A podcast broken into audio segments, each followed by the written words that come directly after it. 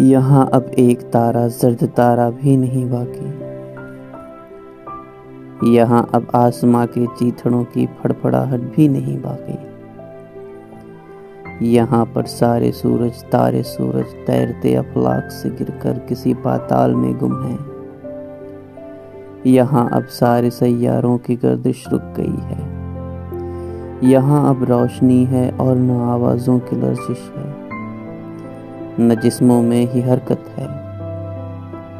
यहाँ पर अब फकत एक खामोशी की फड़फड़ाहट है।